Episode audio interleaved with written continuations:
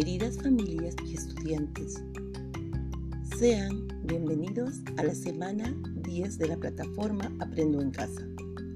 Esta semana tendrán la oportunidad de continuar investigando a partir de preguntas como las siguientes. ¿Qué aprendizajes desarrollaron las antiguas poblaciones peruanas para convivir en armonía con los animales y otros seres vivos?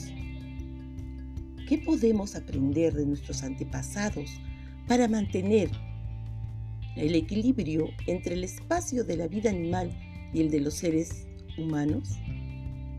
¿Qué podemos hacer para promover la conservación del hábitat natural de los animales?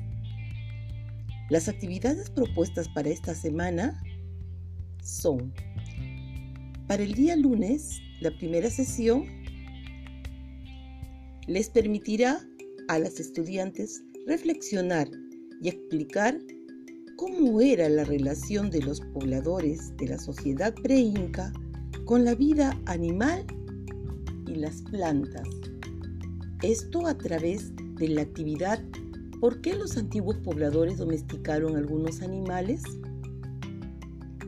Para el día martes, en su segunda este, sesión, además, conocerán algunas características de la región ecológica denominada Puna y sobre el animal emblemático del Perú, que es la vicuña, mediante la actividad ¿Cómo es el hábitat donde viven las vicuñas?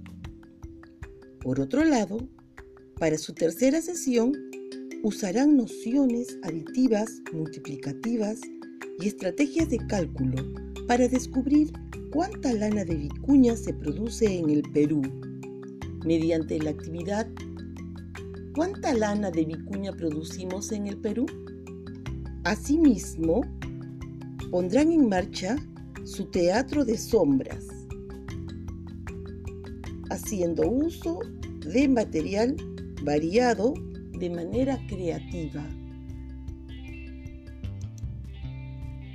Proyectar sombras a partir del fuego de una luz en la oscuridad es el principio central del teatro de sombras una de las formas más mágicas de la representación teatral y a la vez más creativas. La semana pasada crearon su guion teatral a partir de sus reflexiones sobre el hábitat de los animales y cómo contribuir a su cuidado.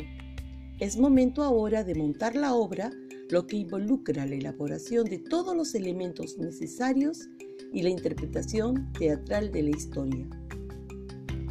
¿Has escuchado hablar del teatro de sombras? ¿Cómo te lo imaginas? ¿Recuerdas las funciones de títeres? ¿Cómo son? ¿Qué características tienen? Bien, lo averiguaremos en esta semana.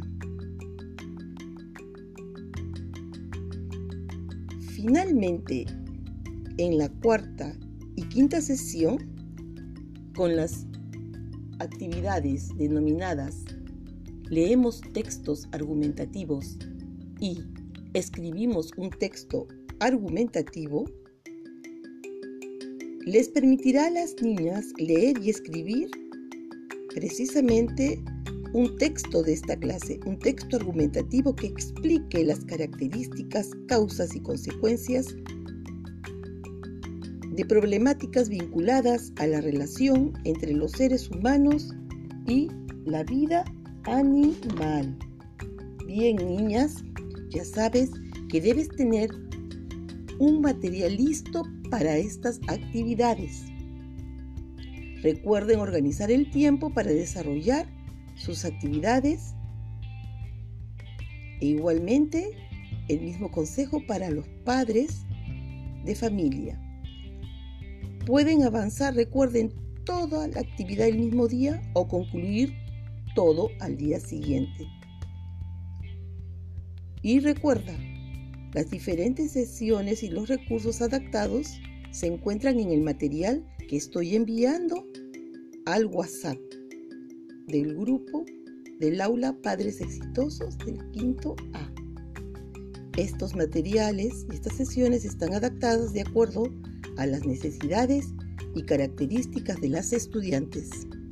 Podemos empezar.